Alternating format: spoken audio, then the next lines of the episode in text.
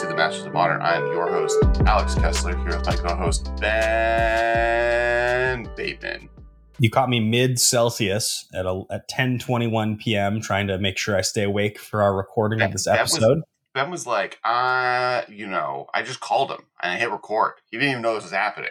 You know this? Did you know this is a podcast? You thought you thought we were? I was just calling to talk." Yeah, I thought we were just all talk, doing it. All work. No, we're we're talking Commander Masters as the Masters of Modern podcast. Uh, you know, Matt. You know, often people are like, "Hey, I thought you were a modern podcast. Modern is the name." But fun fact, Masters is also the name, and so a Master set has been released. Our namesake. Uh, nice. This was Commander Focus. There's a lot of controversy around this set. We'll get into a little bit, uh, but more more importantly, there's a bunch of new cards from the Commander decks that are alongside it. There's a bunch of reprints that are very exciting, and the uh, as of the recording, the last of the four decks were previewed, and um, we're we're very excited. Would you say that, uh, in your opinion, this is the highest profile master set you can remember? Yes, I think so too. Okay, so so I think Modern Masters one and two, I think are higher profile. I think this is third place after those first two.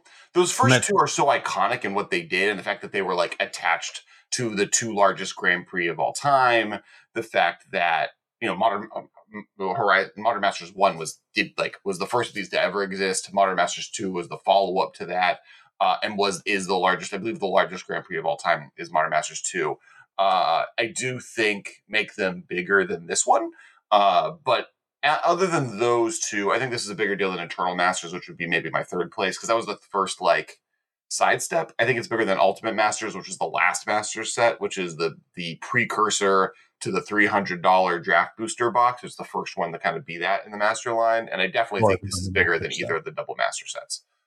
Yeah, I think the reason I think that this is the biggest one was two reasons. I agree with you that the first two Modern Master sets I was thinking about it when I asked you the question, and and I, I think your answer is kind of correct. Those first two modern master sets at the time, they were huge, massive. Um, this one is so big because it feels expensive and heavy with cash in terms of what's in the set and the perceived value, combined with the fact now that the commander decks have become such like a big piece of Magic's new set releases, like they're such a huge deal the four commander decks, I feel like on some level are actually more high profile than what else is in the set. Like there are some very good reprints. We're going to get into it when we talk about the set, like just some of our favorites. But the commander decks are astonishingly powerful. Like the Eldrazi one in particular, I think we'll talk about as a as a highlight because there are some there are a few cards in the Eldrazi deck that are just like off the charts. But each one of the commander decks has a few really good cards that are just like these are enormously powerful. I'm sure this is going to be a hard to get card. I'm sure people are going to want this card. And that's something that I don't think that those first sets had because they were pure reprints. So I think the history you're talking about is really significant. And I would argue that there was more controversy surrounding the set to the point that like some people are just like almost boycotting it, right? Like like there are some pretty negative opinions out there about it because of the price. But I feel like this is the most significant master set ever because of the fact that undeniably, the conversation over this week was like, these cards are nuts. These cards are nuts. I want to own these crazy cards, right? Like, we should buy collector boosters because you get all these insane versions of all these insane cards. Like, Modern Masters 1 doesn't have portrait foil versions of Ulamog and like. Well, but, but, but I guess two things. Like, the first Commander, or sorry, the first Modern Masters, like, had a, a serious depth of power level reprints. Now, a lot of those over time have been outclassed, right? I mean, the joke is that Tarmogoyf now is a 20, you know, is, is significantly less played in modern, uh, and therefore its value is less than than what it was when it was like, you know, a multi, you know, a controversial first pick in the top yeah, eight right. of the the second the second Grand Prix finals. Because that's true now, that wasn't true at the time. Like like one of the things that like they talked about is that Commander Masters, or sorry, I'm gonna I'm gonna mess that up a lot on this episode. Modern Masters one was uh like was because because it's something that happens a lot when Wizards print sets, right? They come out with a set and it's like this is the first time we've ever done it, so every good idea we have is in it because we don't know if there's going to be a sequel. This is the idea. Conspiracy one was a similar right. example of this. So then the follow up set, they're like, oh wait, this was a good idea. We have to if we're going to do like six more of these, we have to spread out the next six to make sure we like have enough good ideas to keep this going. And so conspiracy one, like packed filled with every good draft matters idea they could come up with. Conspiracy two, oh, we used all of our good ideas in the last one. Not all of them, but like, okay, let's spin off that. Did we have enough depth? Is there that much depth to draft matters? And I think they could do a better. I could. I would be very excited for a like Commander Legends conspiracy set where they take like the multiplayer format of it and, and involve sure. it. I think that would be very cool. Or like commanders that are draft masters. Um, but I think that when it comes to um, Modern Masters One, that was kind of that, right? They're like, oh, this is the first master set. We're going to print every iconic modern card, every iconic, like all of the commander cards within the period of time that we're reprinting that like desperately have needed a reprint in a long time. And every pack is foil. So you're going to have like, not to mention the uncommons, like a foil uncommon, uh, Aether Vial is a thing that you just open in the set, and and and you're gonna have to choose between that and a Tarmogoyf in a right? Like that's, and then later ones are like, oh, you know, a lot of the really valuable reprints are at Mythic in Modern uh, Horizons or Modern Masters two. Um, and that was one of the reasons that they stopped making Master Set, right? They like got through a bunch of them, and they're like, wait, there's kind of diminishing returns. Eventually, they got to Iconic Masters, which was like kind of the last of that era. And then Ultimate Masters came out, and they were like, you know what? We're we're done making master sets. This is going to be the last one. Originally, this was going to be Graveyard Masters, but because this is going to be the last one, let's just go full bar.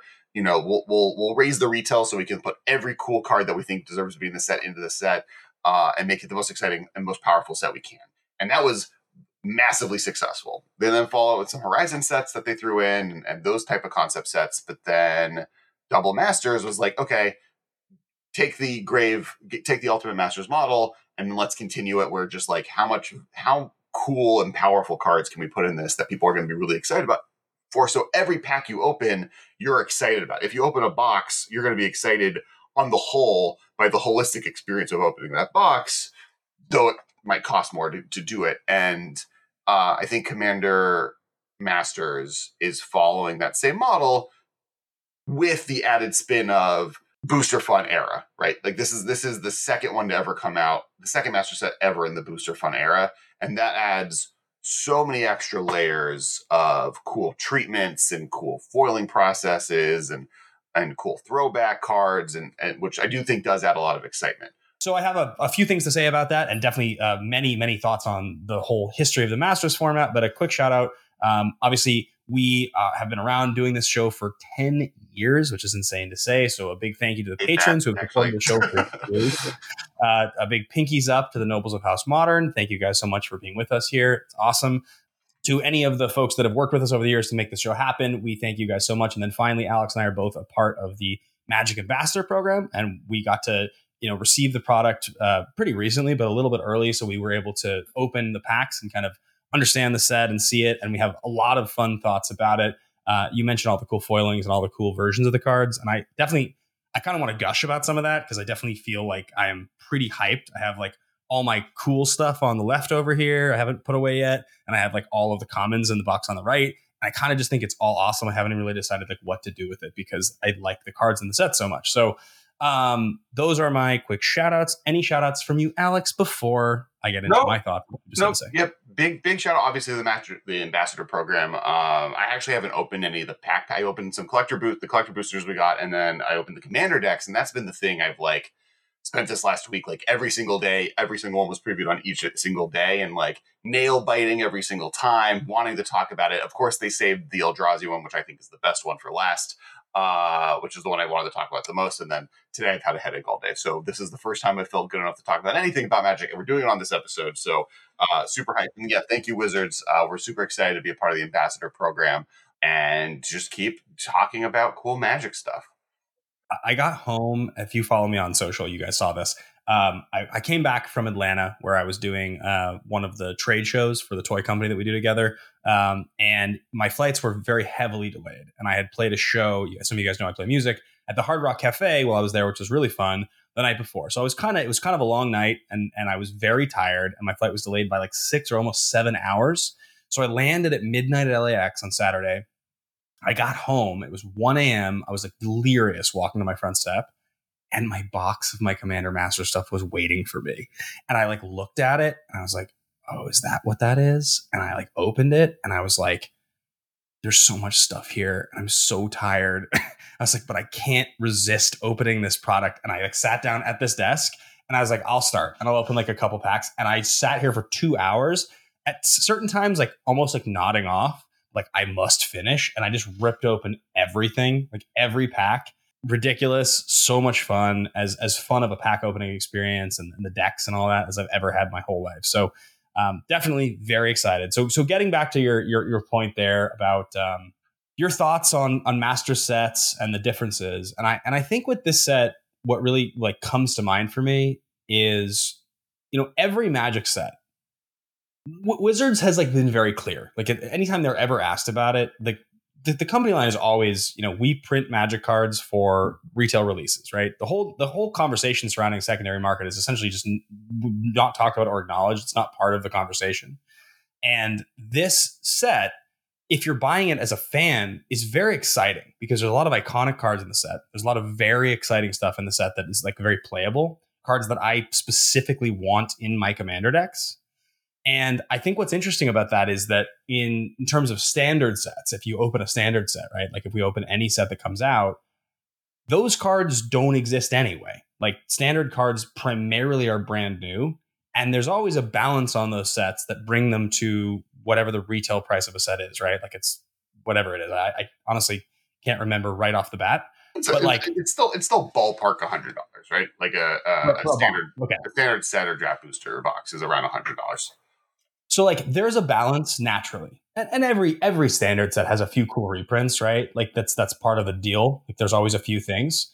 But the the cost at retail tends to kind of be consistent, which is why when I look at this set, and I there was a lot of conversation in the weeks leading up to this that were like the the price at retail of this is higher than most.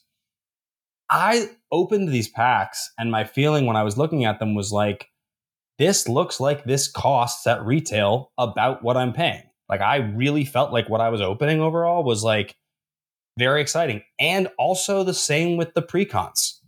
The number of cards in the precons that I like put directly into my commander decks that I was missing slots of, cards I didn't really particularly want to buy before, made me feel like these the set is an exciting marquee set. Like it, it is actually truly and the thing you mentioned a second ago about different versions of cards, all of like the cool different variants and printings, what it really made me think about was my biggest issue with March of the Machine was that it was this really amazing set that had all these really iconic characters and magic lore and amazing looking legends and specifically specifically those commander legends the ones that are what the hell are they called? The the oh i'm i'm so bad at i like still call expeditions sure. treasures. I'm terrible at remembering what the name. But yeah, the the the mystical archive slot sure, for, sure, sure, for okay. March of Machines. Um, so the the the special version of Commander, like the Legends cards that showed up in March of the Machine, the foil treatment on the Halo foils, amazing. The etched foil, incredible. Like the, the, there were so many cool versions of so many cards I loved, and some of the ones that come to mind for me were like Baral, amazing. Like um, uh, what's it called? Uh, uh, Emry, amazing, right? These cards that were like for me kind of iconic, like I've played a lot, and I would open like an amazing foil version, and I would go look the I would go look it up later to see like if I was going to buy it on you know a website, and it would be like, oh, this was like included in the cost of my pack. Surprising. Like I this I looked at this and this felt like I had opened this crazy thing, and that was kind of a function of providing a tremendous number of iconic cards and cool versions in a standard draft booster version because you could open those in every draft booster. So every FNM that I went and drafted, I would get a handful of those and I would bring them home. So I have like a box of these cool looking cards.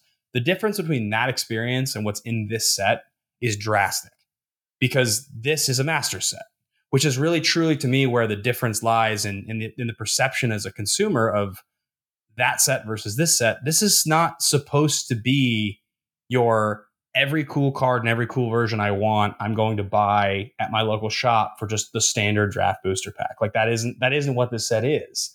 Which is kind of why when I look at these special versions of cards that I've always wanted to own, I feel like it to me the set works in that way. It doesn't feel like it misses. Whereas I think that aspect of March of the Machine succeeded because I like the cards, but missed in the way that I didn't know what to do with them.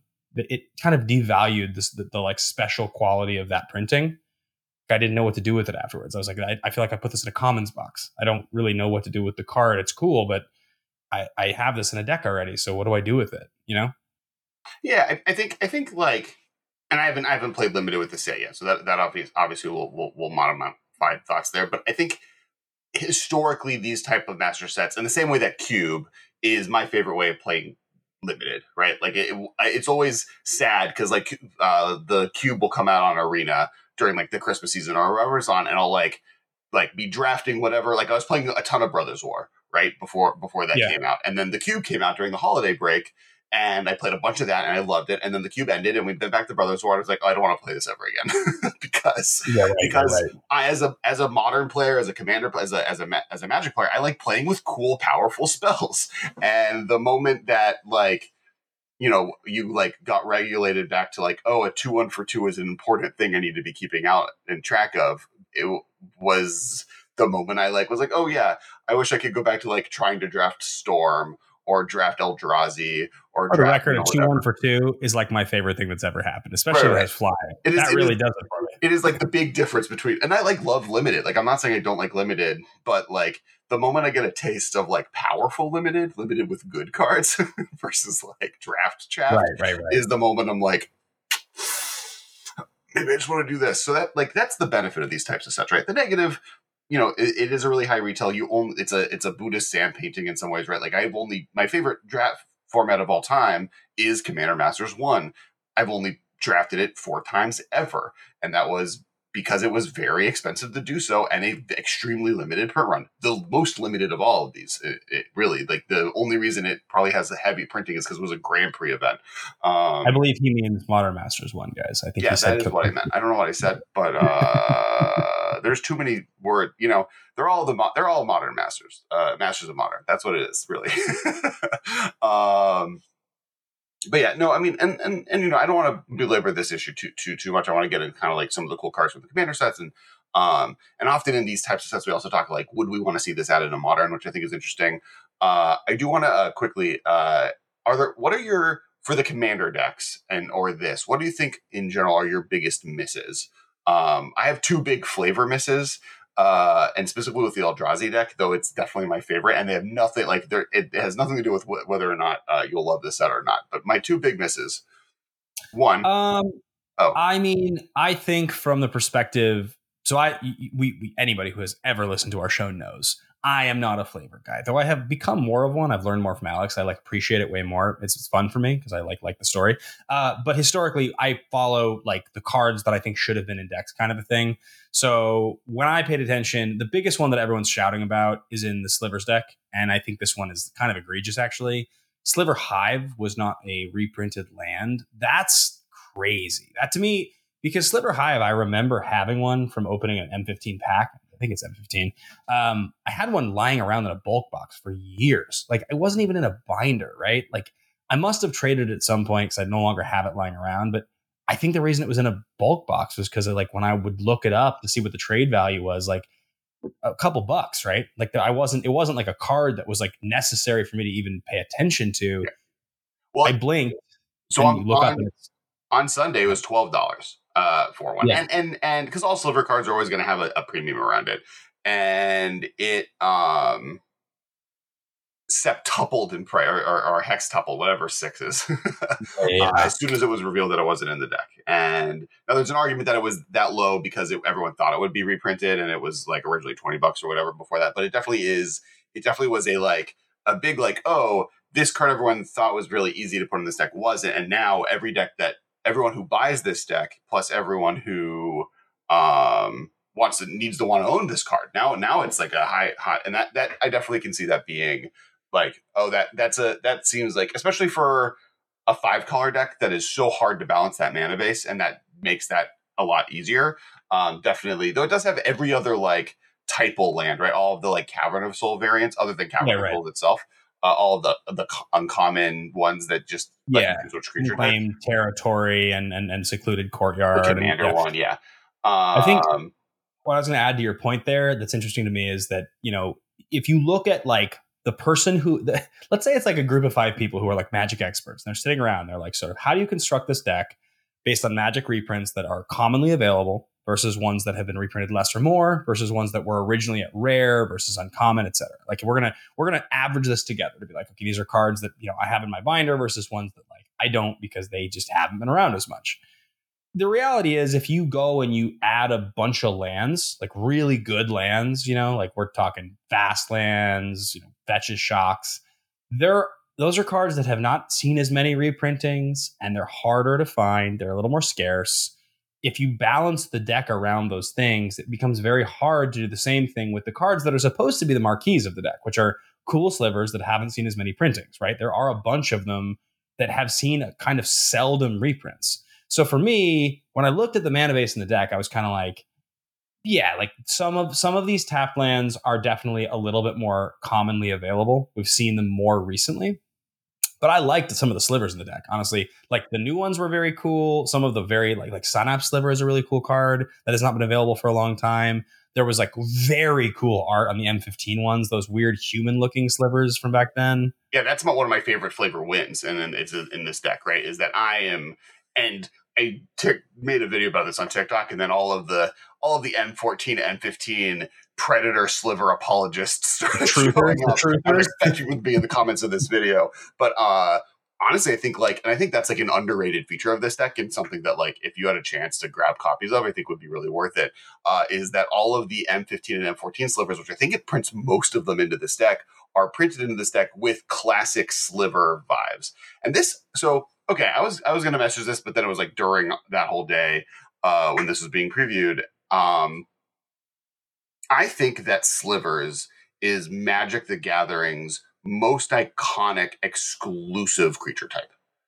I think that like if you go if you ask anyone that once played Magic or is adjacent to it, and you were to name like four creature types that Magic invented, right? Not like dragons or goblins or elves. Right? I know what you're saying. It's not in Lord of the Rings. It's like it's like it's it's not going to show up in some other printing. It's not like in Warhammer. Like Kor is another magic yeah. example, or Phyrexians, right? I think slivers are are it. I think like and, and part of it is just like the weird era of the '90s, but and how they stuck around. But I think like they're like an iconic looking thing. They do something iconic.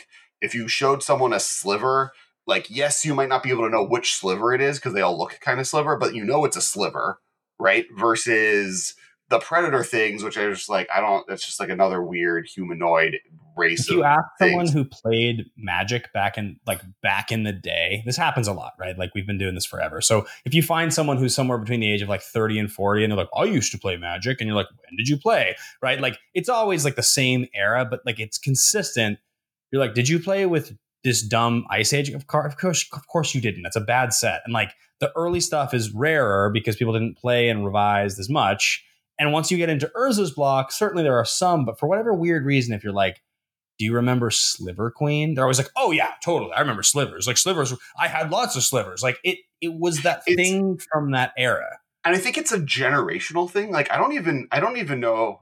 I think like, like I think every generation of Magic player all of the eras has a moment where Slivers was a moment, right? Yeah, like, you know, and there, and it's always super popular for newer players, like just good enough that like classic, like players that actively like the game or, or like our long term players get into it. People that are being Sliver, like so, so it's like almost always every time Slivers comes back, it creates a new generation of oh yeah, remember back in the day, slivers? Like there are people that their slivers era was time spiral block. There are people that their sliver era was M15 and M14. There are people whose sliver era was onslaught block, tempest block, and now you know modern horizons too. Um, and now and now this deck, and and I think that that like is because they're wavy, because they're not in every set, but they come back like every five years or so. It means that as, as long as it's not the moment they're in print, it's now someone's back in the day. yeah, I think I think with the slivers deck, um, think your point is really sound. That's a really that's like a really fun point. I think I have a lot of memories of slivers when I was growing up, and I have another a second set of them from the Time Spiral block where like I remember Gemhide Sliver, and I remember the ones from Planar Chaos, and you know it's a favorite for sure. It, it's it's in a it's a very sort of visual creature type in, in, description, right? The idea of sliver. There's a cool idea, sort of, right, of like sliding under the skin, like all these things that slide in and create this like horrible monstrosity that kills you.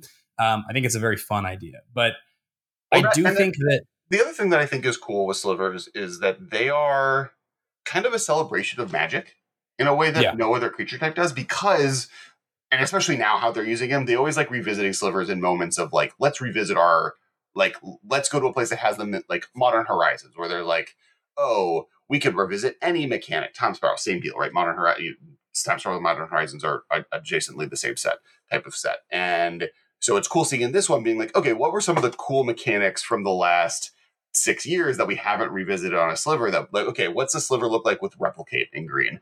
What's a sliver look like with amass and afflict the two mechanics from amonkhet? What does an amonkhet sliver look like? Yeah.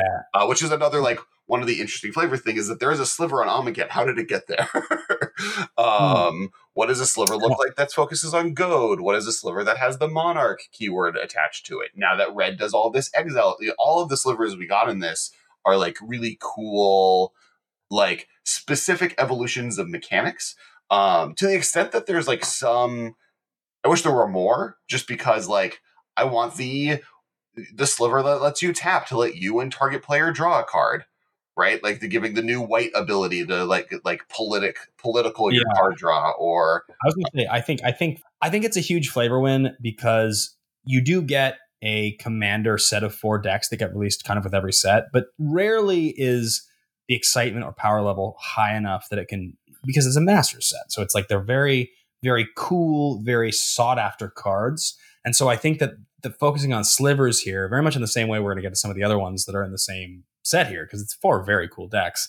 Um, but like I will say, when I think about you asked the biggest misses, you know, Hive is the biggest miss in the slivers deck. To me, the reason it is it's it's a mana based card that doesn't require them to go into what we just talked about a second ago, right? Like there's all these there's all these tap lands that are like more widely available that were the mana base in the deck. It's five colors. Hive is a really easy card that distinctly fits into this deck and like almost nowhere else. So there's almost no reason not to. Look, for instance, you look at you look at um, uh, Van- Vanquisher's Banner versus Coat of Arms, which is like Coat of Arms is not in this deck. I think it's one of the other misses that should be in this deck but you know what? I like Vanquisher's Banner. That card is good. I've played that card in many decks. I don't mind that that's the version of the card that we have in the deck. And if you're going to focus on giving me really cool slivers, I would rather have cool slivers that are more exclusive and sought after than Coat of Arms. It's kind of a boring card. I play it, but it's not as exciting as a cool sliver. So like that's the area where I'm sort of like I understand that balance. Um, and I was just going to say that I think otherwise this sliver deck for me is a pretty huge win. All right, so really briefly, I'm going to throw in some uh, Magic the Gathering trivia question, Ben, and I want people uh, listening to play from home. Uh, how many five color legendary slivers have ever been printed in Magic? And now I will, I will, with the caveat, uh, the sliver uh, that is in this set does count. The five color one from this set does count, but okay. a Rumel biologist does not count. Does not. Okay. Does okay. So you've got the OG sliver, uh, sliver queen You've got the newest one, which is Sliver Grave Mothers. That's two. I know you have uh, Sliver Legion, which is the one from Future Sight. You've got Sliver Overlord, which I don't remember which one that is, but I know it exists. The first Sliver. Uh, and I think there's one more uh, that I'm forgetting the name of. I think I think it's six total with the with Sliver Grave Mother. I think it's six so that are legal in say commander I don't want if, if you're asking me for like silver bordered or like Gavin Verhey un cards, no dice. But if yeah, you're asking there, me there, for, there are six official slivers, and then you missed uh, beyond them. You missed Sliver Munch, Slivdrazi Monstrosity, which was the uh, Gavin card. The, no, no, no. It's from the boost. It's from uh, Mystery Boosters. The, okay, the, got, the it, got, it, got Mystery it, got Booster sets, but um, they are Sliver Hive Lord, Sliver with Legion, Sliver Overlord, Sliver Queen, and the first Sliver. So Cascade, oh. you know, it, uh, the make a make a one one Sliver reserve list. Uh, search your library for a sliver, or gain control of target sliver with Overlord. Uh, all slivers get plus one plus one for each other sliver on the battlefield with Legion, and then uh, all slivers have indestructible with Hive Lord, which is the one in this set. Um, so the one that I missed was Hive Lord, which was which is incidentally the one that they reprinted. So what's interesting about this is that the the two major bones of contention on like Magic Online about not Magic Online, but like the, the online Magic discourse about this deck was that like the mana base was not as beautiful, shiny, untapped as they would have liked. Uh, which understandable, I get it, but a lot of that has been you know put into slivers, and we didn't get more five color slivers. But I would argue getting Hive Lord and a five color new one that is extremely dope as the flagship card. You have two in the deck, like there's six total. So you, you're getting a third of the cards that exist in this category in the precon. I I also think like there is. But this isn't totally true, and when we get to the black, the Abzan Enchantress deck, we'll we'll, we'll mention uh, my thoughts on that one. But uh, for the other three decks, the and the normal layout for these types of decks is there's two new legends that can be, and then there's a reprint legend that can cover it. And so having a fourth one gets that a, a little wonky and mixes that that pattern. Obviously, patterns don't matter that much. I think I think the two new legends kind of make up for that to me. I think the land, sure. I think that I think there's maybe an argument that instead of the tri lands, they should have been check lands because then at least those play really well with the like semi fetch shock mana base or fetch dual mana base, Agreed. battle land mana base that plays into it. I think would have been a little bit better for what the deck is trying to do. I also think like tri lands are good though because you're try- it's really hard to make a five color mana base that that makes sense. I, I think that's you know uh, it whatever to be honest. Uh, like the big the big thing, and it's like been gone over a lot this week through through what's been going on. I think to me the biggest things that are a win on this are the flavor of getting all those new ones printed in the correct like visual style. Yeah. All of the new ones are really amazing. Though that would have been true if it regardless of, of when this deck kind of came out in a yearly cycle. The new commanders are really great. Um, and you know, just just kind of what one of the interesting things you mentioned like this and the other decks. It's interesting to me um that all four of the decks in this set are kind of like Wizards spin on the big bads of casual magic. like if I sit down to it, if you go to a local game store and you're like, "Hi, people I've never met before. I, this person you've never met, uh, have four decks with me. One of them is a sliver deck. One of them is an Eldrazi deck. One of them is an Enchantress deck, one of them is a Planeswalker deck. No one will ever want to play with you. it's like a who's who of like everyone's least favorite archetypes from 20 they're like, years they're like, I've got, they're like, I've got Sythis and it's really fun. You're like, cool, I'll be nice to you and ignore you, and then I'll hate you when the game's over. Like, yeah, yeah. yeah it's like, oh, great. Everything you have has hexproof, is indestructible. You draw six cards when you play a spell, and uh, okay, the game's over. Cool. I'm glad you took the point. And then like Eldrazi's like, oh, I just got annihilated. This feels wonderful. Or planeswalkers, which is like, oh, how long did your turn take? How many extra turns did you take? How many triggers on planeswalkers did you take? You've ultimated three of yeah. them. Cool. Like now, mind you, I think Wizards has done an amazing job. I think every one of these decks takes a takes these archetypes that classically maybe are that way into really fun directions.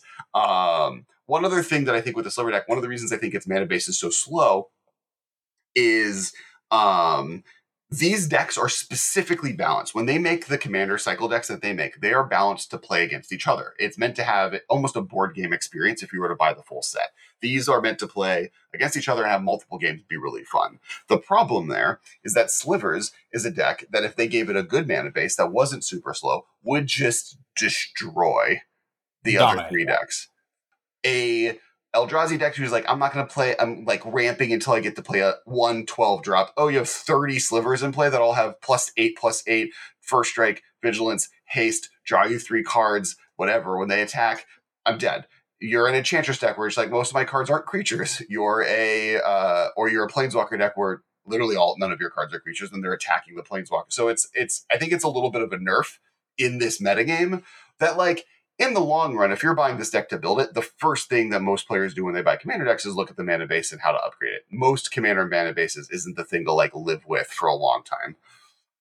Yeah, I mean the the the point of a pre-constructed deck is that everybody sort of knows that you'll play with the version of the deck you have uh, until you want to upgrade it or or build a different deck. But like the constraints on the deck you build in Magic are, are pretty wide. There's a lot of cards, and Commander is a format that is like very loose. Like you can you can definitely get away with playing a low power deck with people, especially because when you sit down, I've heard about commander players that sandbag lands to pretend to miss land drops so that like they're not public enemy number one at the table, so they can like win later in games. Like it's it's it's definitely the political aspect of a four player game means that if you're not playing the most powerful deck, you kind of have time. Like like there are tables where you'll get rolled, but I don't think having a slow mana base means you're just going to get outright rolled. The point I was going to make a second ago that, that was interesting to me was the, the the the slivers, like everything makes everything else better. I like just built a Kumena Tyrant of Orazca, the blue green Merfolk Lord from Ixalan deck, and I played it for the first time, and I was like, there's like so many Merfolk Lords, like a crazy number. Where when I'm playing in one v one in Highlander, you know, they're a little slow because you can't play that many of them. But in like a four player game where if I play one or two creatures in a turn and people aren't going to just outright kill me, it's like every other card I'm drawing makes all my other cards better. It's kind of astonishing. And I do think that over time in Magic, slivers are the best example, but merfolk are kind of like this, elves are like this, goblins and soldiers. The more times they print into the type archetype, the more dangerous these decks get in terms of power level to the point where it's like this is going to be insanely good. Like like you don't have to try that hard for this deck to be so so so good. Um, which you know is kind of fun because I think people do like the typal stuff, right? And I think I think a lot of the decks in this set all are that, right? That's the kind of point of typal based decks, right? Is like one of these standing alone isn't that good, but they all synergize so well together that the more of them I have, the better. I can play cards that synergize so well with one of these that if I have a bunch of them, they do well. And that brings us to the next deck, uh, and that is the Planeswalker deck. And um, I think from a from a from a success story, there's like so many things amazing. There's like some of my favorite cards. I think of all these that are printed, especially the Chandra uh, Sateo. I think some misses to me is and like similar in like a flavor perspective uh, is that this was a perfect moment to print like Dack Fayden before he died, like on on uh during War of the Spark, like his like like his War of the Spark self. Like Vronos is a great example. I love that Vronos is in the set. Vronos being um, the planeswalker that Garruk kills in the M15 trailer, who's a Cathar on from Innistrad, um, is is really cool. Like that's I think I wish I saw there's a little bit more of that. I think we saw a little bit more um, like unvisited planeswalkers from the past. Uh, now, mind you, Teyo is kind of that, right? We've had like two printings of Teyo. One of them is a Magic Arena exclusive, and then Chandra is like doing the thing and is kind of the like because of Acolyte of Flame, um, her and Sarkhan are kind of like the poster boy and girl for like planeswalker tribal commanders. So I do understand like it's in her color pie for Chandra to be the one, partially because she is both mentee and mentor to a lot of planeswalkers. So I get why she's in this. Um, you know, there's also maybe my favorite car- set card in this entire set, which is a uh, Sparkshaper Visionary, which is the two blue human wizard zero five that turns planeswalkers into birds. I think there's oh, nothing. I don't think there's anything in my life than having cards forcibly turn planeswalkers that aren't themselves into creatures. I like that card a lot. Uh, I, I, opened a couple of those, and I'm very excited about that card. The, the three planeswalkers in the set, I really, really love. Uh, Vronos, Chandra, and Teyo. I think Teyo is my favorite of the three. I like that card a lot. I think it's the, the upside is super, super high. Like making a zero four that protects you and then has that cool. You mentioned earlier the political ability of each of us drawing. I think that's really mm-hmm. fun. Um, there's like a very, very cool Phoenix that gives you some cool stuff with Planeswalker abilities that I liked a lot. You, you get like the copy loyalty abilities when you activate them, um, and then choose new targets. Yeah, but it doesn't it seem like comes back when you recast Planeswalkers because it's the Phoenix. It's but it seems like a very fun card. Like if you're building this deck, that's like a pretty good card that's in the deck. And then um, obviously the commanders, like you know, you you they're they're very very good. Like the the new the the the yeah. Go ahead. No, no. What, what I think is really interesting with the commanders is they kind of give you two different choices on how to build this deck. Because like if you're trying to upgrade this deck or change it, there's like this really interesting dilemma for a a Jeskai Planeswalker deck, which is most good white Planeswalkers want a creature to sit and play, to pump, to jump, to leap, to put plus one plus one counters onto. But if you're playing this with um Guff or, or Commodore Guff, you don't want to play with very many creatures. I mean, you have the creature tokens that he's making, but it, they kind of make those cards a lot worse. Versus Leori, which is the uh, the cat, the elemental cat from um, uh, Ikoria. Second, it's like the second commander in this set, right? Yeah, is is this creature that you do want to get? Like you do want to play all these white planeswalkers. So like, which planeswalker and how you play it? Do you play like the blue red planeswalkers? Are there to like create a lot of value and gum up the board, or do you want to play like the white based Voltron version? Uh, kind of can put you in different directions, which I think is really cool. I think Leoria is top tier for me in this in this deck. I think Leoria yep. is one of my favorite cards in the whole deck. I think it's really cool anytime a commander deck gives us a three color commander that is like genuinely really good and only costs those three colors, I'm always excited. I mean, that's the sort of that's the like the modern player in me that wants cheap commanders, but Leori just like is very cool. Like I really like the abilities. It makes me feel like if I ever wanted to build a commander deck, no matter what the commanders were, no matter what gets printed, Leori feels like a really safe commander that'll be very fun to play. So I think that this I have less to say, like sort of, I guess, on Magic history than I had about the Sliver deck because it's like so historically tied. Um, my I guess my one question for you, as kind of the expert of where you think Magic is going, is this in some ways feels like kind of a last hurrah. You get like 12 or 15 planeswalkers in the precon, which is really exciting for a new player. They get to open all these amazingly iconic characters. There's so many fun cards. Isn't like Narset in the set? Like there's all these great cards. It's, uh, it's I believe of it's it's every Narset but the blue white one is in the deck. Oh my god! And so and sh- there's like Chandra. There's all these not the new one and the old one. I mean, there's all these cards. Jace, Beleren, like really iconic Magic cards in here. Well, one of the um, things I think is interesting with Leori is like it kind of encourages you to just like build a Chandra deck, right? It's a Chandra deck splashing blue white for like maybe a few additional things, or you know build a Jace deck or build a. It's like the first kind of commander that's like really like leans into that. Ironic, you can't choose the Wanderer because uh, the Wanderer does it is a Planeswalker no Planeswalker type. Their Planeswalker type sure. is white because they're nameless, which I think is really funny. But um, like typal, you need typal Planeswalkers. Yeah, yeah you have to pick. You have to pick the. It has to have like legendary Planeswalker Chandra it definitely is like a cool thing you can lean into, right? Like I think like you could just make the Chandra deck that M19, I think, really, really wanted you to make anyways, and now you can lean into it. I do love the three mana uh, uh, Chandra from that deck, but uh, from that set. But um, my question for you that I was sort of prefacing a second ago was your theory was that planeswalkers are kind of going away. Like that was like your thought. Like that the, in the future we will not see them anymore that Magic has kind of gotten to the end of its rope with the design of them. And my question to you here is with this deck and all these great reprints and a Planeswalker commander, a Planeswalker and a Planeswalker adjacent great addition commander, do you think that's still true? Does this deck make you doubt that at all? No, I mean, I mean, obviously with March of the Machines, the whole story of March of the Machine aftermath was a ton of planeswalkers lost their spark, right? That was the whole, like, literally all that little micro set did was give inform us that planeswalker sparks are gone, but legendary creatures can now travel between planes.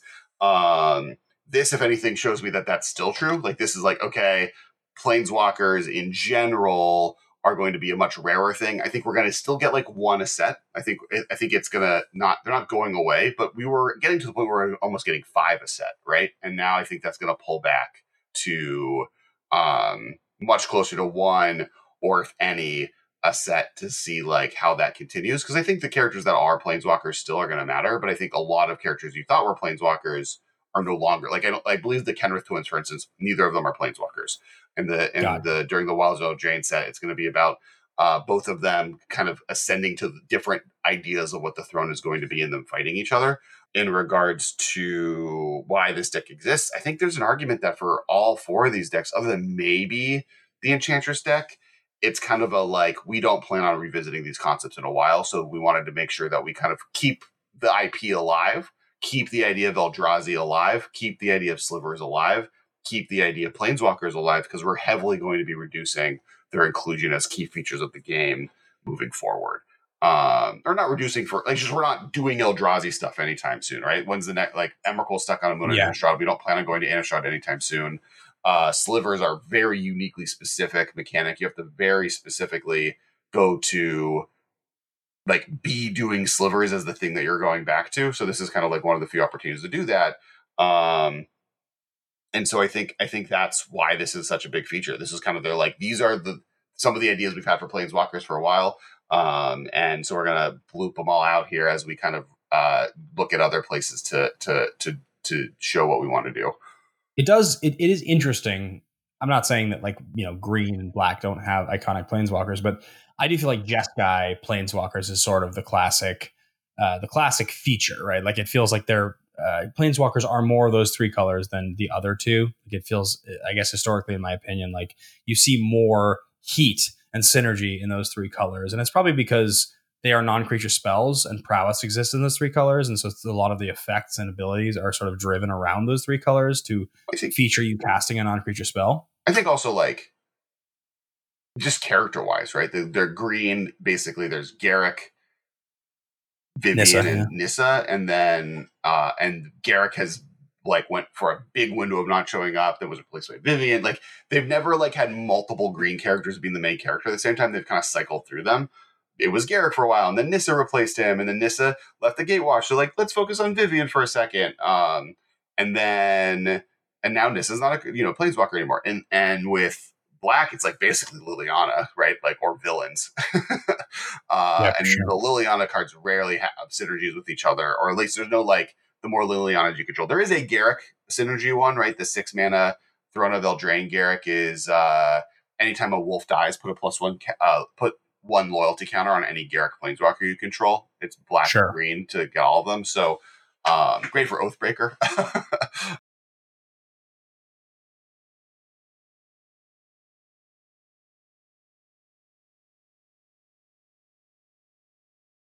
Uh, before we get into the next Commander decks, I think we should each do a couple of our favorite, uh, you know, reprints from the set. There's amazing reprints in the set. It's one of the reasons that it's so exciting to open these packs. And I was thinking we could each, you know, just throw. I mean, do you have some that you like, or what do you think? Sure. Yes. Uh, okay. Let's let's. I think I think honestly, one of the funnier favorite cards I'm glad is being reprinted is Zilortha. I don't know if you know what this card is. I don't. It's uh it's uh three red green seven three. Uh creatures you control, uh, lethal damage delta creatures you control is determined by their power rather than their toughness. Uh, it has trample. It's a dinosaur. Uh, this card was uh, first seen uh, in this set. It's uh, technically uh one of the old I think it is the only not reprint in the entire set.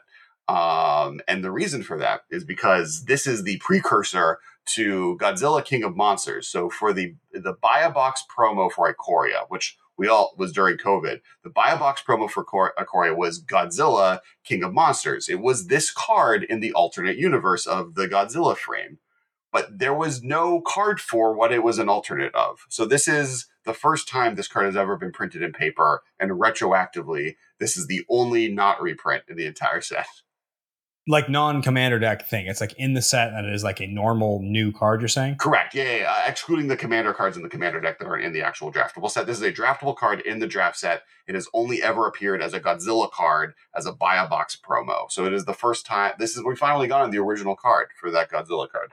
I did not know that. I will jump in with mine really quickly. Um, this is obvious, and anybody who has been watching us or listening to us or paying attention to Magic knows this the free if you control your commander cycle is amazing to see back and the alternate art so so good. Like fierce guardianship deflecting swat uh, flawless maneuver these cards are commander staples. And it's crazy when they got first printed a few years back that anybody would have even doubted that these cards were going to be anything other than totally sought after. Because if you play commander they're in the color for me other than really the green one in, in obscuring haze. They're almost all just must play to me. So the alt art is really incredible in these cards, and uh, I, am trying to get a fierce. I have a the alt art non foil and the deflecting swat, and they're just very very cool. I'm happy to see them back. Uh, I will jump in unless you have others. I'll just jump with like a few others that really jump out to me.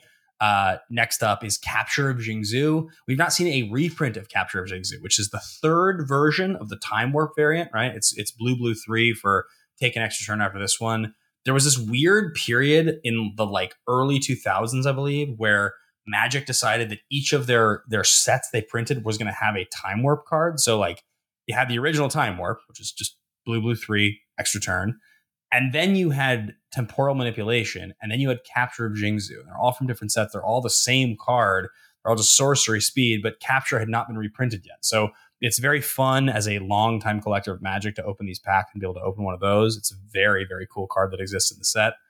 Um, I think that's a very fun one.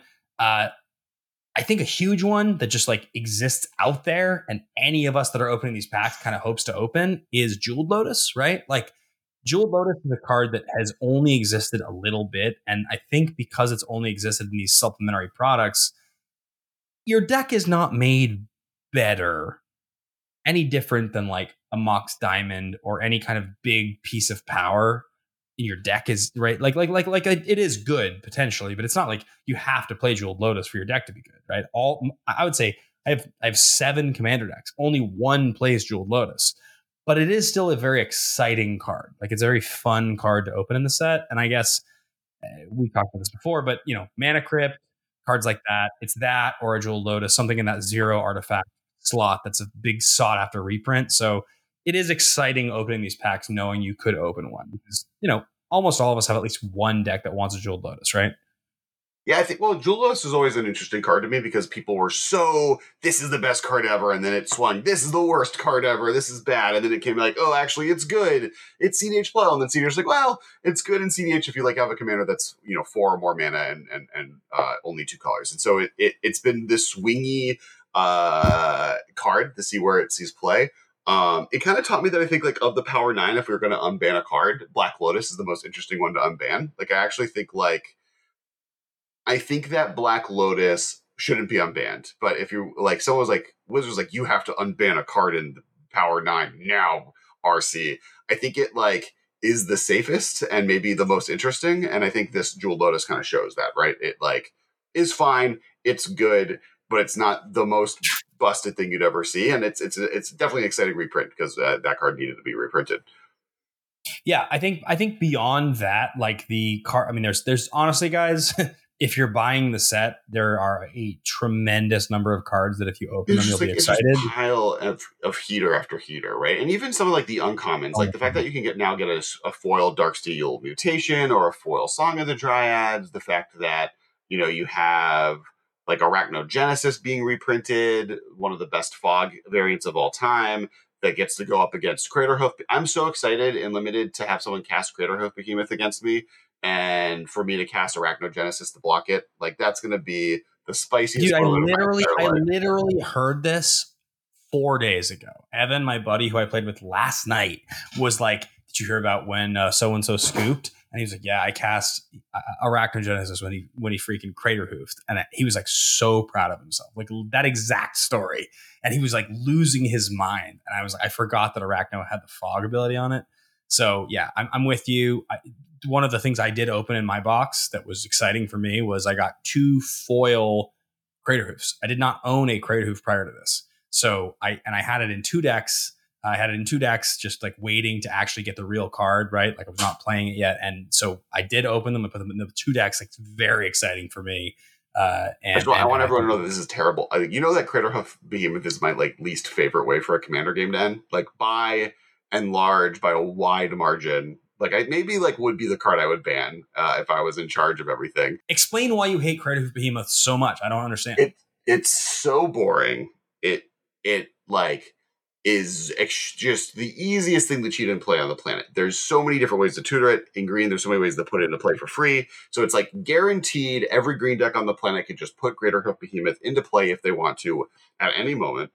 And then not only is just the game ending in the way that it ends it boring, it's boring because it involves just infinite math because it's not always a guarantee that you're going to win. There's a chance that you could do the combat math wrong. Someone might block incorrectly. You might block correctly. You might attack incorrectly because you have to do it with four people. So you have to sit there and watch Ben Bateman specifically tilt for 20 minutes as he mixes around his creatures and then looks at your creatures across the, the field. Like, oh, maybe if you block there, does that? Okay, so I need a third one. Oh, no, I lost count. Okay, let me recount. Okay, so it's trample damage. Let me add this all up. How much blockers do you have? And then over here, you have this other player who's like watching you do all of this, hoping that, like, oh, he won't, oh, he'll just target Alex and Michael. He won't target me, Marshall. And then Marshall's like, oh no, wait, he is going to do lethal to me after 30 minutes of you doing all that. Oh, I have fog. Don't worry about it.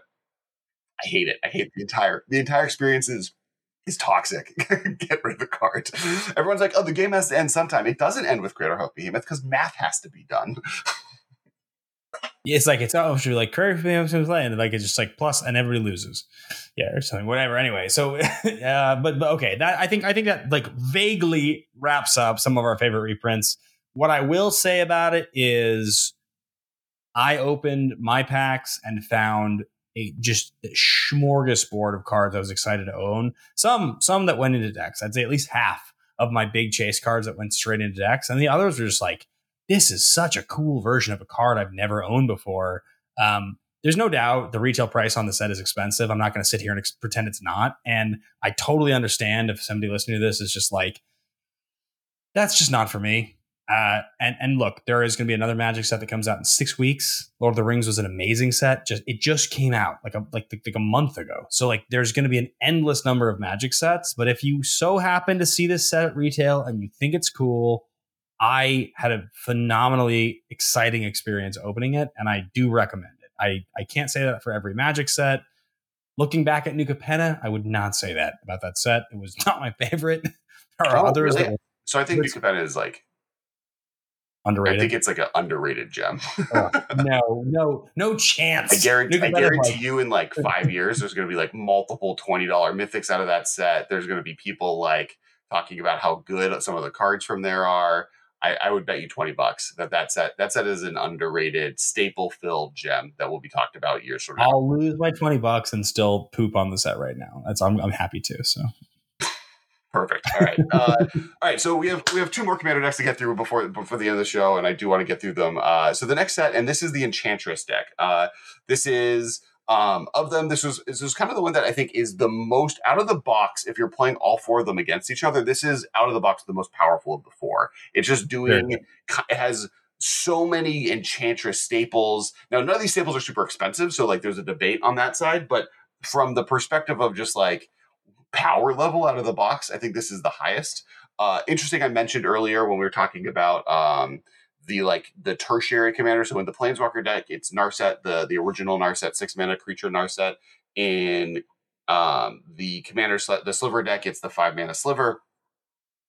Interestingly enough, when I was like making a video talking about this feature, I looked through the Enchantress deck. There is no third third place commander. There's a Sythis, which is green white, and then there's Erebos and Heliod, which are white and mono black, and then Neely, I think. So there's a uh, no, not Neely, the Spider, the five mana legendary three five that makes one twos. I think um, those there's three legendary creatures, but none of them. There's no backup commander. You were either playing with uh, Narci, who's amazing, um, and like and like now big debate between this and the Lord of the Rings on what's the best Saga commander, or you're playing with Anikthea, um, which has some really cool enchantment reanimator strategy stuff that I think is fascinating. But other than that, no other commander. So my my like my my miss here is I think Doran should have been in the deck.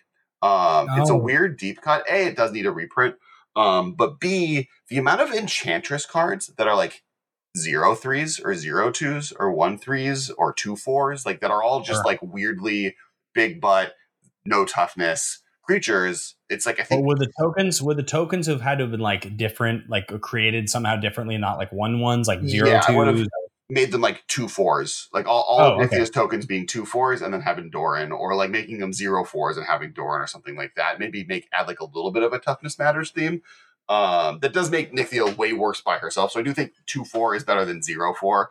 Um, sure but I think I think that that would have been an interesting because then then then with Doran they're four fours right then it kind of works in a cool way it gives them plus two plus zero um I think that would be that would have been my my like hot hot way of adding a third commander in something else also maybe it just doesn't need it like the deck is very fun there's some very cool cards awesome enchantress stuff I'm really excited this, to build Anikthea this I was gonna say this deck to me is very powerful. I like a lot of the cards. It's the most unexciting to me, I guess, in, in terms of not because the cards the cards are cool and the reprints are great, but I just Enchantress to me as a strategy feels a bit more sort of out of the box. Like it's just you buy it and like you play command, you play enchantresses and you draw cards and like they're most of the cards that are in this like this this this precon right like enchantress's presence mm-hmm. Verduran mesa enchantress there's like all the things you would expect would be in here are in there um, some of the new cards, actually, I think there is one particular card. I believe it's called Composer of Spring. It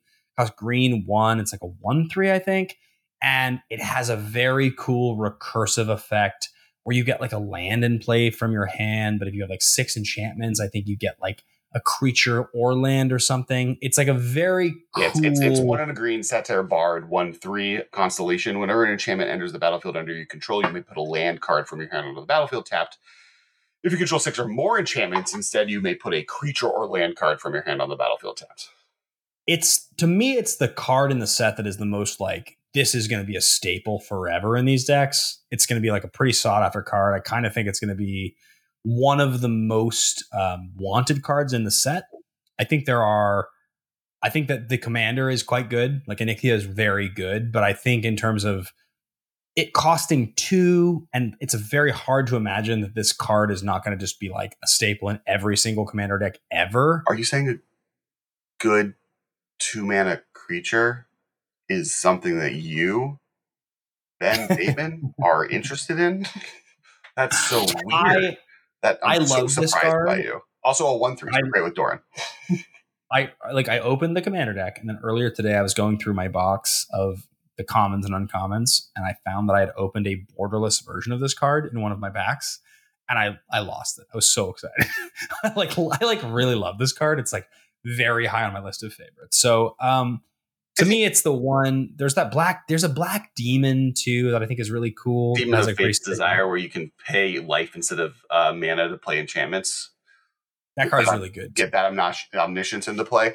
So so yeah, it's the enchant one is weird, partially because I think like especially after the last set where sagas were already a theme, so we kind of already have a saga.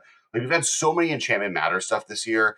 It feels in some ways that this could have been uh just a, any in any commander set, right? Like there's some high profile reprints in this deck are like like the deck is a lot tighter than you would expect from a normal commander set, but of them, it's the one that feels the most like oh this could just be like it's not it doesn't feel the same vibe as planeswalker slivers and uh eldrazi does. Like those all feel like special limited edition creatures that you don't see. We just went through like over the last two years multiple sets where enchant- enchantments matter. I do think some of this is just to like as kamigawa is was originally about to rotate out at the end of this summer this is like a new place to put all those cool enchantments in. I also think like graveyard enchantments matters there's not there's there was no commander for this. I mean, part of the th- reason I recommended Doran is when I after I looked through every Abzan commander available, there isn't a good one for enchantment. I mean, you could put Karador in it, I guess, because you can like replay the creatures, but there isn't really a good one in these colors. This is like a very unique strategy that hasn't existed before. So I do think from that perspective, I'm glad. Um, but I kind of agree with you that like I'm trying. To, so if you had to pick, so you know Eldrazi, Planeswalker, and Slivers. Those are the three commander decks that are present, and you're trying to find like a who's who of other behated slash beloved, like fan favorite, but also like you know a, a little bit pub Mhm. stompy uh deck archetypes that's iconic something that people would recognize what Sure. would you pick Blink. I'd go blue white blink probably as the it feels like the most that feels like the most traditional classic like Is that New iconic player. though? Like I feel like it like it's not like that's like more like synergy than it is like I think it's synergy, but I think it's the sort of I think it's almost like the the most classic like new player being like when I play this card, it's good.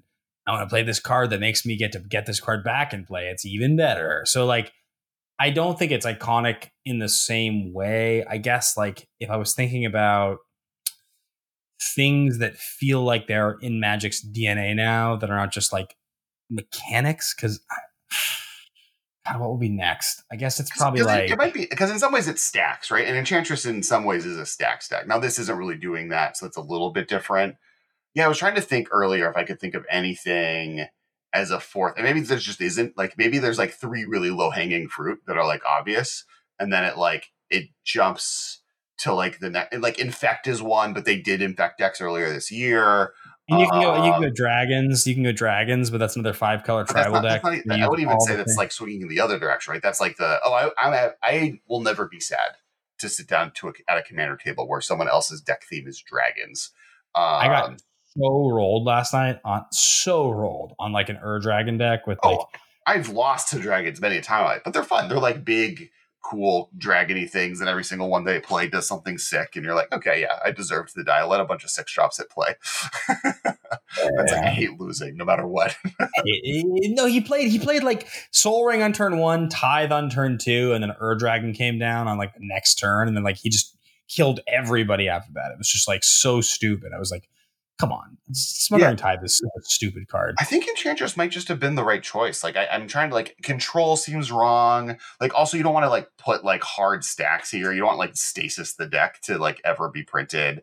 I will say um, this though. I will say I will say that my biggest miss in the Enchantress deck by a mile is that Smothering Tithe was not in it because it's I don't think it's the fun card, but I think from the perspective of like the, the deck being desirable and it being on theme and like they printed it in the set. So there's no reason if they're going to put it in the set, it shouldn't just be in the precon. And I feel like if they're going to put it in the set as a reprint, that would have been the marquee reprint in the set in, in the deck that would have been exciting. Like also it costs four, which means that in terms of commander precons, like it's not egregious. I think the card is not fun or fair, but I also think it's totally fine. And if this deck had had a smothering tithe in it, I think it would have been like sort of the marquee card that it was missing. To me, it's it's it's like the biggest miss in this deck is that it didn't have smothering tithe. I was surprised actually when I look back that you know like there was a couple cards in the set that didn't get reprinted. Right, Dockside's not in the set, Rhystic's not in the set. Uh, there was like a few, but but the fact that Tithe is in the set and it's not in the enchantment deck was like, there's just no reason for that. Like this, this should be in the enchantment deck. Yeah, I think I think that's fair. I, I think like it's hard because it is one of the cards that are like it's supposed to be exciting that it's in the limited packs, right? So I, I get right. why it's not in the set. I, I do I do agree that that would have been cool for sure. All right, last the last deck, the like arguably best one, the coolest one, the like flavorfully like as I looked through it, my like brain broke three times because it's the Eldrazi deck, and it's not just because of the Eldrazi, but it's like oh right, there's these like four unique colorless things that they've done, and you get a new thing for all of them. You don't just get Eldrazi, you get uh, a skittering cicada, which is one of the like insect, uh, colorless insects from Ikoria. You get the uh, the archaic, who is one of the like ancient beings on Arcavios, which is the uh, plane that Strixhaven takes place on. And then you have Omarthis, who's the commander, who is, and then Ugin's Mastery, who's a like Ugin disciple spirit Naga, who uses like Ugin's uh, manifest magic. And so like it's this nice little like history of like, oh, these are the different four like colorless beings on the planet. And then of course you have these like three or four like iconic like Eldrazi spells. You have a new Eldrazi, which is it's interesting. There's only one new actual Eldrazi, which is well, the, this and the Commander. Uh, Flayer of Loyalties, which is the eight uh, colorless eight uh, Wing Ding Wing Ding. Um, whenever you cast a spell, gain control of target creature until on a turn. Untap that creature until on a turn. It has base power and toughness 10-10, engage trample, annihilator 2, and haste. Uh, so fun fact, I don't know if you know this, Ben, but this card goes infinite with Kiki Jiki. Oh, sure. Very quite quite quite good. Quite good. Yeah. if, you, if you needed to do that. this this card is extraordinarily good. I think I think like this card is top of the list in terms of favorites. I think the card Rise of the Eldrazi is my personal favorite from the set, but I think that these two are I think tied. We'll say. I think I, Rise of the Eldrazi is a perfect Magic card. It's let's talk about Rise of the Eldrazi. I I like when I read it and I opened the deck, I like kind of lost it, and I like I think I texted you an image, and I was just sort of like, I need to like talk to people about this, but I can't. Yeah, this so, is like. So for those who, so those who don't know, it's it's a nine uh, wing ding wing ding wing ding, one for each Titan. Uh, sorcery. This spell can't be countered. Destroy target permanent. Target player draws four cards. Take an extra turn after this one exile Rise of the Eldrazi. Now the thing is that is the uh, abil- those are the uh, triggered abilities of e- the cast abilities of each of the original nine titans. When you cast Emrakul, you got to take an extra turn. When you cast uh, Ulamog, you destroy target permanent, and when you cast Kozilek, you get the draw four card. So it like is just like smushing the original Eldrazi into a sorcery, and it no, they did the thing where they like said the name of the movie yeah. in the movie. They were yeah, like, it joins the long run of cards that say the name of the set as the card. Sprazi Eldrazi. I'm so hyped. Uh, this card blew my mind. I like I like read it and I was like, this can't be a real thing, right? I was like texting you, like it's it's my favorite. I think uh Flayer is probably close, but uh there's there's like six or seven. But actually, let's talk about the commanders. Both commanders are quite good. Like one costs some mana, the other one is free-ish. Yeah, yeah, so there's the seven mana one. That's the one in the box, right? It, it uh, has Cascade. Uh, all whenever you cast a color spell that costs seven or more mana, Cascade. Cas- it, yep. it gains Cascade, Cascade. Um, I think that one's cool. It's kind of a little boring. I don't like the big Cascade type effects. Is not something that I've like ever really loved playing in Commander.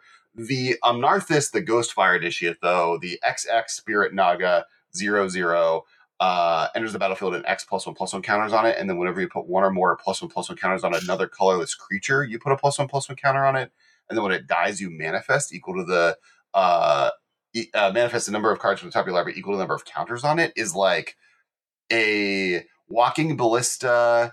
Uh, um, what's the other one with the Thopters?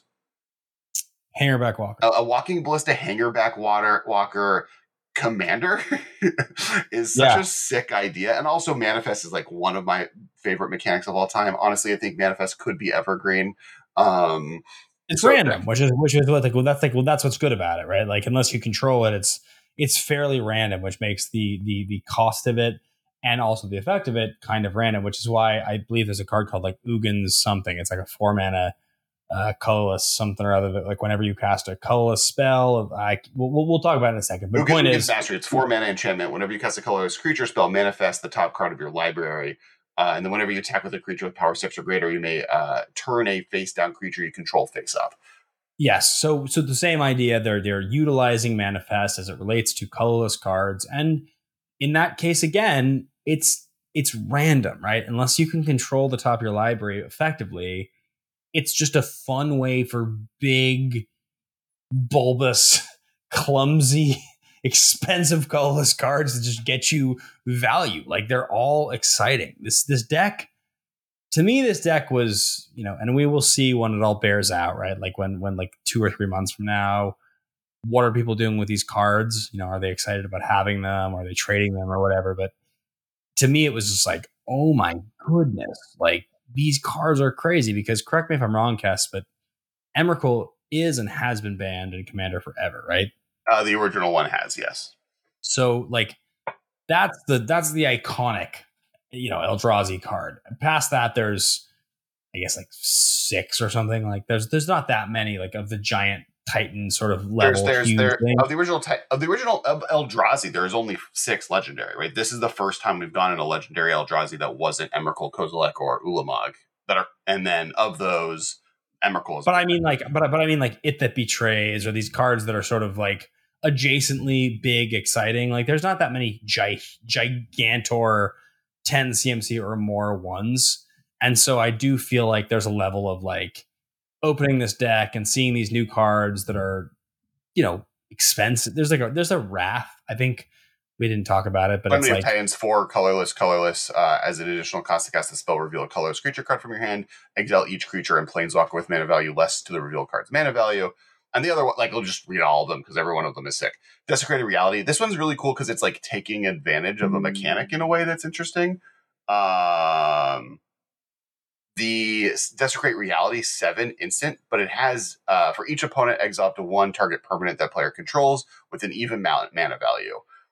But Desecrated Reality has Adamant, which Adamant is an ability that was basically like a do nothing from uh, Eldraine, right? Yeah, yeah, yes, exactly. And if uh, at least three colorless mana was spent to cast this spell, return a permanent card with an odd mana value from your graveyard to the battlefield. The fact that it's a like it's using adamant with colorless is such a cool yeah, cool use of that agreed. ability um that like i was i blew my i was like okay i see what you're doing. And then the the the, the last ones that we haven't talked about there's a dark steel card dark steel monolith eight mana indestructible. Once each turn you may pay zero rather than pay the mana cost of a colorless spell. Uh, so an artifacty theme kind of come in there, and then our, our uh, abstruse archaic, four mana for a creature avatar three four, pay one, tap it, car- copy target activated or triggered ability you control from a colorless source. Uh, what's cool about abstruse archaic is you can copy the triggered abilities on any of the titans. So a lot of the Eldrazi, especially the original one, when you cast them is when you trigger the ability. Our uh, Archaic lets you copy those. So you can take two extra turns with Emrakul, which you can't in Commander, but you can do that. What's interesting is Emrakul is the one Planeswalker, not one, the only Titan that doesn't have a card Mm. in this. Um, there we didn't get a reprint of Emrakul, so there's the Emrakul is still locked in a moon, and that was my one of my big flavor misses. By the way, the two flavor misses I have from this deck um, is uh, do you know the idol cycle or the uncompleted idol cycle?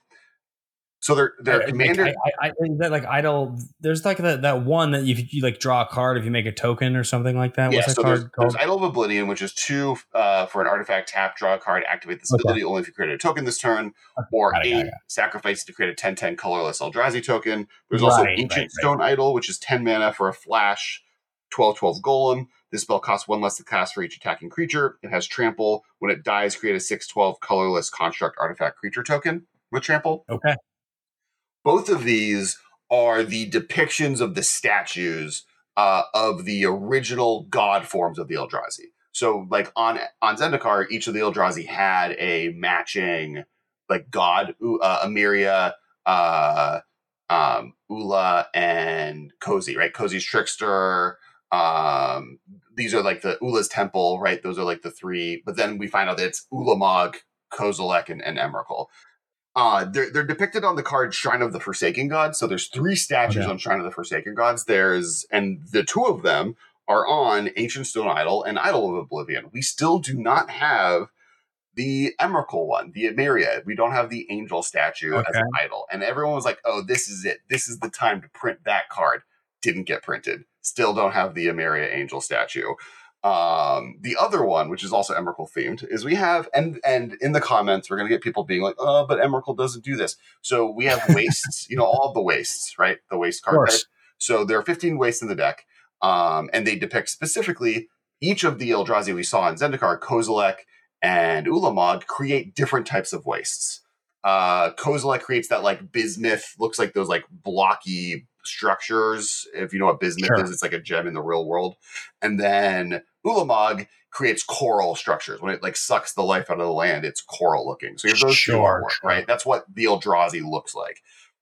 Emrakul does mess with the land. It turns everything into that weird tentacle red stuff that everything started turning into. And uh, Innistrad, no wastes. We don't have Emrakul waste. We don't have a waste depicting like Ah. the land.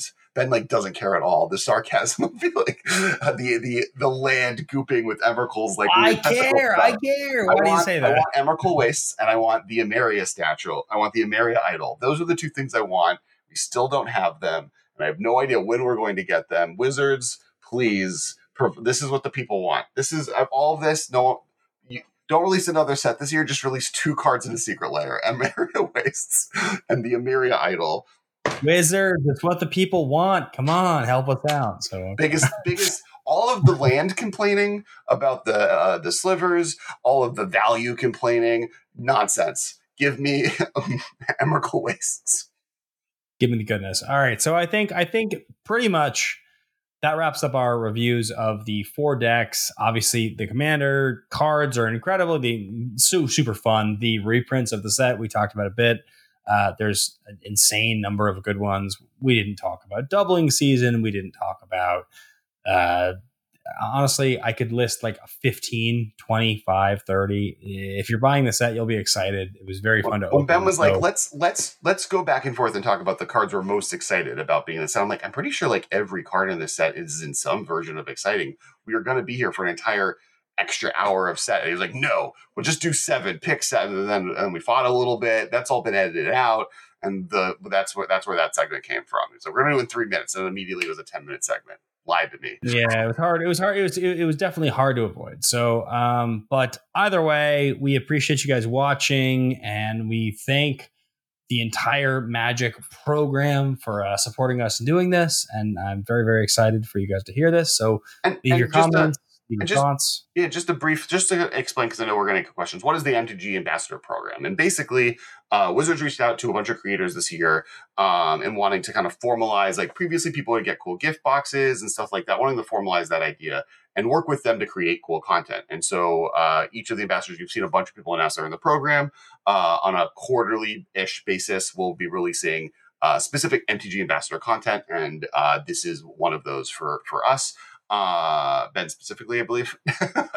uh, and um, in, in regards to that, we then get the get cool product. We get to work with them. If we have cool ideas and want to do something, they'll, there'll be a communication point we can talk to, which has been really wonderful, right? Like historically, Wizards has kind of been um, this glass monolith with like you get some communication with them, but uh, not really a direct line of communication or someone that can help with different projects you're working on. And now they've reached out to people. Now the plan is for this uh, this first year is kind of the trial run. They're figuring out how it's going to work, and then as future years go, uh, they'll be more formalized, like how you can apply to be a part of it, or how how uh, different people can join or leave.